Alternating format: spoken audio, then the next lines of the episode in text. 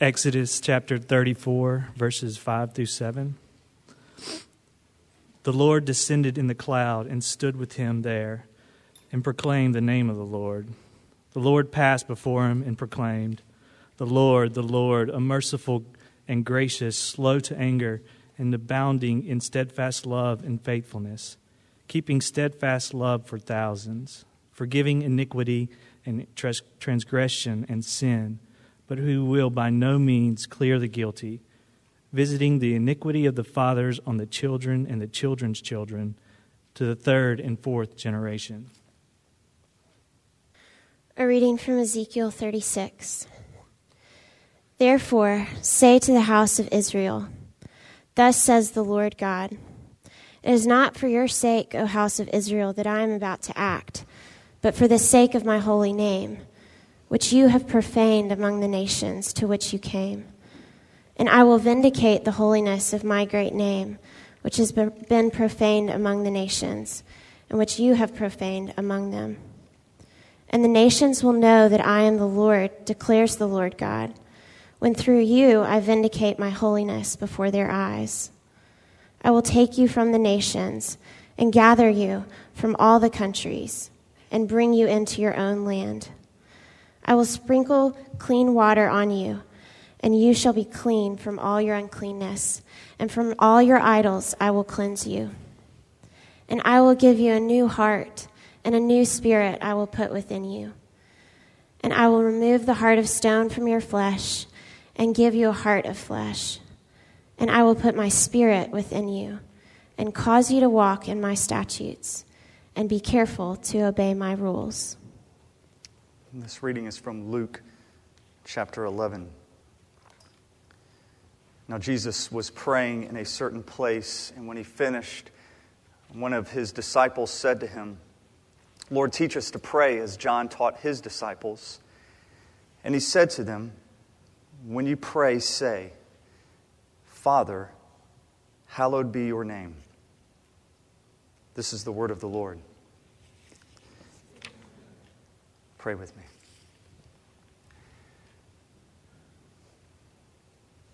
Lord, we ask that you would glorify yourself in this moment. Father, we come to you as children who are eager to be in your presence, eager to hear from you, eager to be filled with your joy. We pray that that would happen in this moment by being filled with your word. So, Lord, I ask that my words would fall to the ground and blow away and not be remembered anymore. But, Lord, may your words remain, and may they change us. And we pray this in the name of Jesus. Amen. This is our 27th. Is that right? Roman noodles are hard. Numerals are hard. Noodles are hard, too. It's our 27th week now studying the Gospel of Luke. And for the last couple of weeks, we've been looking at what Luke has to say about prayer. 2 weeks ago, we saw this through the story of Mary and Martha. And then last week, we began to look at the Lord's Prayer and what it means to call God Father. So call God Father. And really, it's the disciples' prayer. It's not the Lord's Prayer. This is the prayer that Jesus taught the disciples to pray. And I realized this when we were going through this last week, that we probably should just pause for a little bit and ask the question, what exactly is this prayer, this disciples' prayer here? Most of you have probably, if you've been involved in a church, have grown up and you have said this prayer at some point. Even if you haven't grown up in church, you at least recognize it. Maybe you do know it. I played high school basketball, and I can remember before a game would start, and our coach would gather us all together, and he would just unleash, a bunch of four-letter word tirades, and then he would gather us all together, and he'd say, all right, hands in the middle, our Father, who art in heaven, hallowed be thy name, and then we would pray that before we would go out there and we'd start our basketball game. If you go to churches on Christmas Eves or Easter's, or perhaps if you go to a funeral, a lot of times this is read. And even those who never come to church, except for those times, they'll say, Our Father, which art in heaven. And the only confusion is whether you say transgressions or sins. You know, half the people say one, half the other. And people always have to say hallowed instead of hallowed for some reason, just like we have to say blessed instead of blessed. But people, they get the point. They know it. They've heard this, but they really don't know what it means.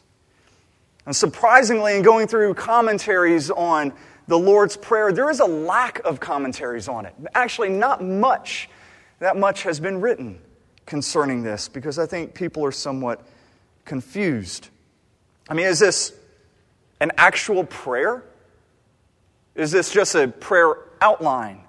You know, or is this the model prayer?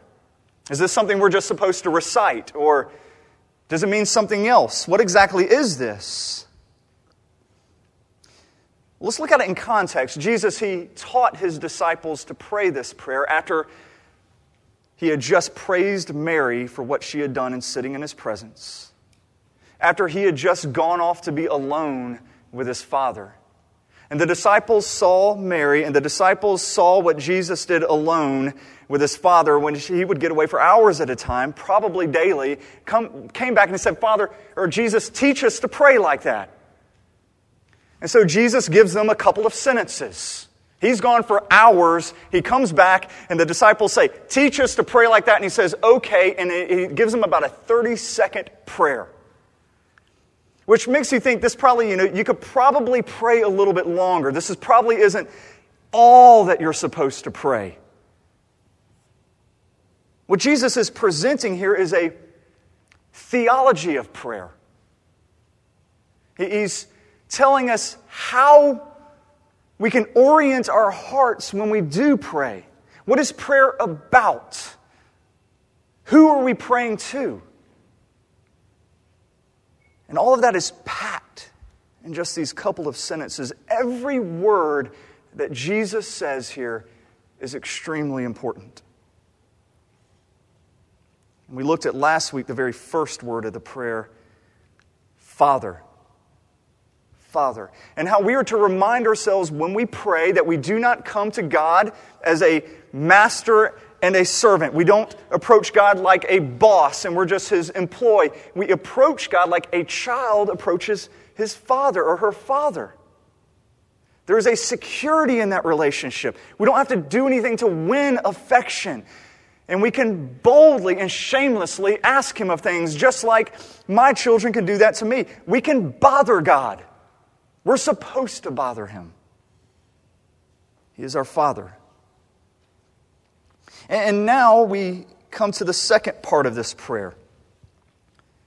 After reminding ourselves of who God is and our relationship with him and how we're supposed to rest in that, and that's how we orient our hearts in prayer, the very first request is, hallowed be your name. That should be our greatest concern. That should be the request that we make more than any other, that God's name would be hallowed. Now, real quick, Jesus is not saying that we pray this because God is somehow lacking in an area and we need to pray that he becomes more hallowed. We're not saying, God, you're not holy enough, so we are praying that you become more holy. You're not precious enough, so we're praying that you become more of a precious person. We're not praying anything about God to change. The prayer is about us. When we say, hallowed be your name, Martin Luther, he used to add the phrase, or the two words, in us. Hallowed be your name in us. We're asking God to change our hearts to where we hallow God. Now, what exactly does this word hallow mean? Likely you're only going to find it twice in your Bible, both times in the Lord's Prayer. It's rarely used anymore. The word's somewhat lost its meaning. You could define hallowed as sanctified, holy, to set apart as holy, to consecrate. And some of your translations, some of the more modern ones might do that, to set aside as holy or something like that. But it means to hold something or someone as sacred, to realize that this person or this object is different than everybody else. I think perhaps the best way to understand what hallowed means in this context is to understand it as adored. Adored. It's in the context of adoration. When you adore something, that means as a very special place in your heart. It has been set aside in your heart. It is different from everything else. Something you adore is treasured, sanctified. It is hallowed. So when Jesus here tells us that we are to pray, "Father, hallowed be your name," he is saying that the primary concern, the primary cry of our hearts, the very first and the most important thing that we can pray for is, God, may our hearts treasure you. God, may our hearts adore you. When we think of you, may we think of you as absolutely supreme, absolutely of total value, as the ultimate. When we think of you, may that be where our joy rests. You are cherished, you are adored, hallowed be your name. We've got to see God as supreme in all of life, and that is what to hallow his name means. And notice he doesn't just say, hallow God. He says, we hallow his name. And the name of God is representative of the entire character of God. It's not just the person, it's everything he is. All of his attributes, all of his characteristics, we are to find joy in those. We are to treasure them. So that means when we reflect on his attributes, things like his love, his power, his omniscience, his kindness, his beauty, his omnipresence, or the fact that he is everlasting, when we think of those things, we savor them. We treasure them. I don't know if you've ever done that, to just pick one attribute of God and meditate on it. Not God himself, all of it, just pick one attribute. You know, maybe next time you're driving to work, you know, turn off NPR or whatever it is you listen to, and pick one attribute. Everlasting. Just think, okay, God, you are eternal. Gosh, what does that mean? That means that you were here yesterday. That means that 1,000 years ago you were here. That means when the pyramids were being built, you were there. That means when the earth was being formed, you were there. That means even before the earth was formed, before the galaxies were formed, you were there, unchanging. Totally the same. And you will be there tomorrow. You will be there 1,000 years from now. You will be there until time has no more meaning. All into eternity. You are there the same. And you just think about that. It will lead you into praise, and all of a sudden it gives you a perspective on the day. Somebody comes and, you know, throws an obstacle your way. Somebody challenges you in your faith. You'll be like, hey, you're just a little drop in the bucket. God's going to be here forever. Forever. Never ending. And you savor this. You relish it. That's how we can hallow his name. And hallowing God's name is not a duty.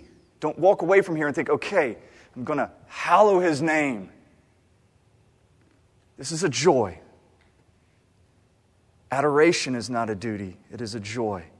And this is where, I'm looking through the commentaries on Luke, I feel like most of them really missed it.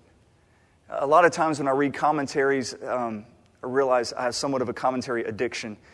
And I can read them, and I read them. And all the commentaries on this put me to sleep. And usually I really get excited, but these were just boring and dull. And they would say things like, okay, to hallow God's name means you need to obey God. It means you need to not take his name in vain. It means you need to approach him with reverence. And all of those things, they're good. But I feel like they miss the heart of what it means to hallow God. To adore him, to treasure him, and to see God as beautiful. You know, no one who sees something of incredible beauty has to ever be told to praise it. You know, if you go to the ocean and you see the sunset on the ocean and it lights up the clouds, pink and purple, you know, and just gorgeous, you say, wow. Nobody has to tell you to say, wow. You just say it. You know, the original explorers, when they're crossing crossing North America and they come across the Grand Canyon, they don't say, wow, you know, just look at this. We'll call it grand. You know, it's like, whoa, wow. It's adoration, and it's expressed, and it is their joy to see something of such grandeur and beauty. They don't have to be told.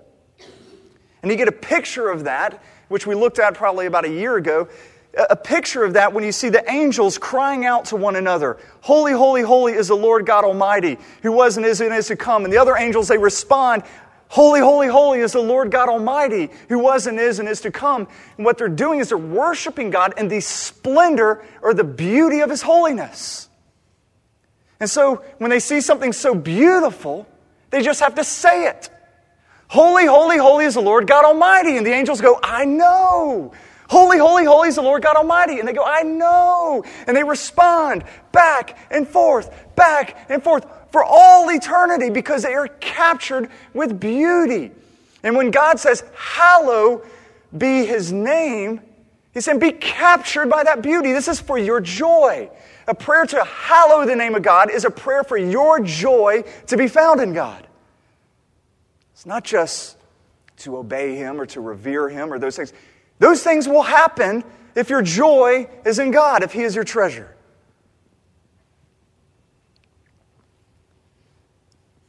Last night, a lot of you were there, Matt and Aaron, now Francisco's wedding, which taught me a couple of things about our church real quick. One, that y'all can be on time, because y'all were on time there. You can be better dressed, you know, and some of you can dance. But at the wedding, and Matt and Aaron, they were there. They were giggling. I don't know if you, for those of you who were there, could see that they were giggling as they're doing the vows. And I kept thinking, I'm messing up. Somehow I'm saying something wrong because they just kept giggling. But what was happening is they were adoring one another. As they were looking at one another, they were cherishing one another. And Aaron and Matt, who I'm sure are podcasts, will podcast this tonight on their honeymoon. They were saying, it's you. It's just you that has this place in my heart. That's hallow. That's to hallow someone's name. And it's important that we understand this as the first request, I would say the framing request of all the other requests in the Lord's Prayer. If you hallow God, you are going to pray for all of the other things that are below it in this prayer. You will if you hallow the name of God. Let's just kind of walk through these. Your kingdom come. Yeah, the last 5 years have seen an explosion of books about what the coming kingdom means. And wherever you are on that spectrum of what it means to have the kingdom of God comes, we all at least agree on this. That means that Jesus will come in bodily form and He will reign as king. Now, if you treasure God, if you treasure Jesus, if you adore Him, you cannot wait for Him to physically return and to be honored as king. This Advent season's too long. It's hard to be patient when thinking of that, if He is who you adore. Give us each day our daily bread. And the adoration of God is behind this request as well. I want you to notice what it does not pray. It does not say here, give us this day our daily chocolate, you know, or give us this day our new clothes or our new car. Give us this day a better job. It says, give us this day bread. Bread. And that's it. This is not a prayer for luxuries. This is not a prayer for comforts. It's a prayer for only what is needed to live. And that's it. And the reason that we pray for only what is necessary to live and nothing else is because those other things don't matter if God is who we treasure. If He is what we long for, then we don't long for those other things. We need our daily sustenance, we need daily bread, but we don't need those other things to sustain us. We don't need those luxuries to keep us happy. We have the Lord. His name is hallowed in us. Those things are not going to be hallowed. And so that fuels even this request here. If you go to God in prayer and you're always asking Him for these other things, those are likely the things that you hallow. A matter of fact, it's the things that we hallow, are what drives us to prayer. The things that we hallow are what drives us to prayer. And let me unpack that. If you hallow your health, when your health comes into crisis, you cry out and you pray. If you hallow your family, it's when your family's threatened that that's going to be the only time that you pray. If you hallow success, then it's only when you're not being successful that you're going to pray. And so it's the things that you hallow that drive you to prayer. And so if you go to God in prayer and you're praying with all your heart, God, give me this new job because I need this new job to be happy. I know you want my happiness, therefore give me this new job, and God doesn't give it to you. The reason He doesn't give it to you is because you're hallowing a new job. You're not hallowing Him. That's an idol. We don't put our hearts in anything other than God. And what Jesus is saying here is if you hallow God's name above all else, then the reason you pray, the thing that brings you over and over to just sit in His presence, is because you treasure Him. That's what should drive our prayers. What has driven you to pray this week? I'm not saying you don't pray for those things, but what has driven you to prayer? It's the things you hallow. Is it God or what other idol you are holding on to? Let's look at forgive us of our sins. As we forgive ourselves, forgive everyone who is indebted to us. Now, hallowing the name of God or adoration is what fuels this because it hurts us that we have sinned against the person that we adore. It hurts us. And so we ask for forgiveness. Our sin, it doesn't hallow His name, it profanes His name, and that's intolerable to us. And so we confess and we repent. And also the ability to forgive is rooted in the adoration of God. Your ability to forgive. For instance, and I hope this makes sense. It will. Sometimes people have come to my office with some problem that they've had that they're trying to overcome, some sin, and maybe they've wronged somebody. And they say, I know God forgives me. And this person has forgiven me, but I can't forgive myself. I just can't do it. I know they forgive me, God forgives me, I just can't forgive myself. And I've heard that a number of times. Perhaps some of you in this room feel that way about something in your life, that you just can't forgive yourself for that. The reason you can't forgive yourself is because you are not hallowing God in your life. You're not hallowing Him. You're hallowing something else more important than God, and that's what won't forgive you. If you hallow family more than God, and you have wronged your family, well then you can't forgive yourself.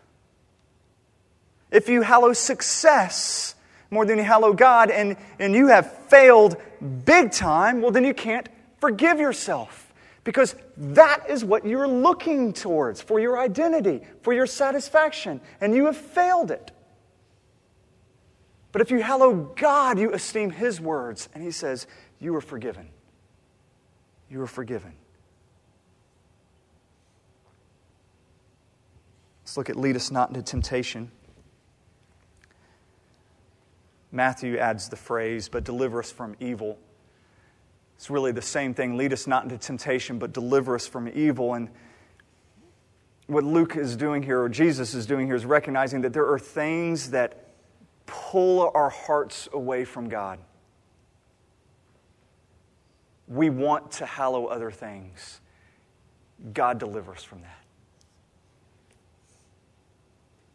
Now, I just threw a chunk out at you. But how do we go about actually fostering more adoration in our lives? We heard it when we read from Exodus 34 earlier. And let me just read from Exodus 34. And the context is this. Moses asks to see the face of God. God says, well, no, you can't see my face, but how about this? I'll pass by, and you can see me as I'm passing by. And this is what happens in Exodus 34, verse 5.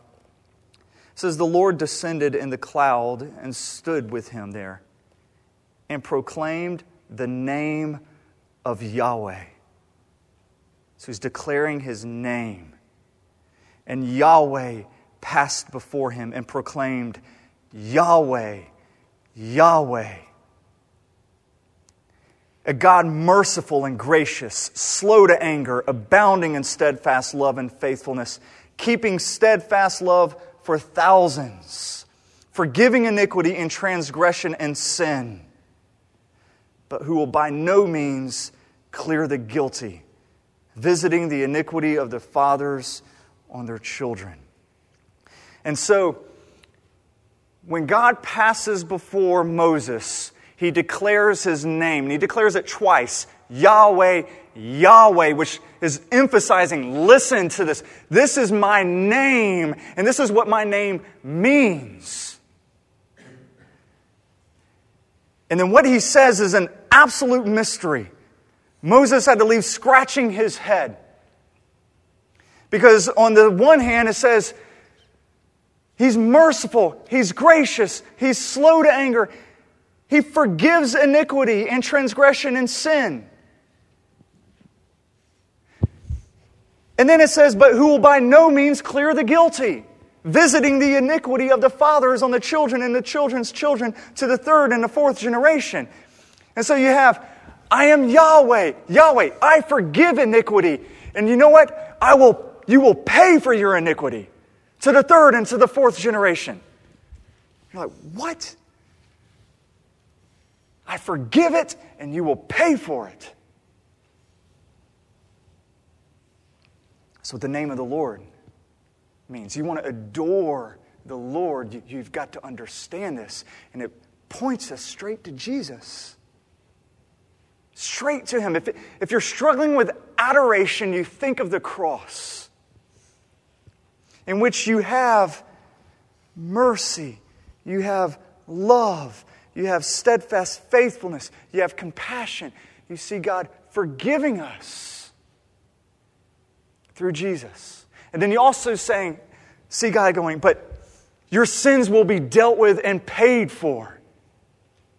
And Jesus takes that on the cross. You have both the love and the wrath meeting at the cross. And that means for us that when we think of who we are, we understand that we are far worse than we ever thought possible. We have far more sin than you could possibly imagine. But because of Jesus, at the same time, we are far more loved than we could have ever hoped. And those things meet at the cross, and that leads us to adoration. This week, slow down.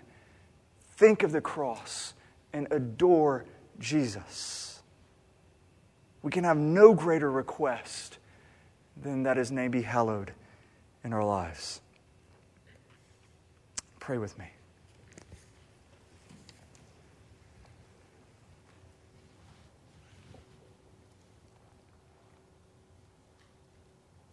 Our Father, we quiet ourselves before You.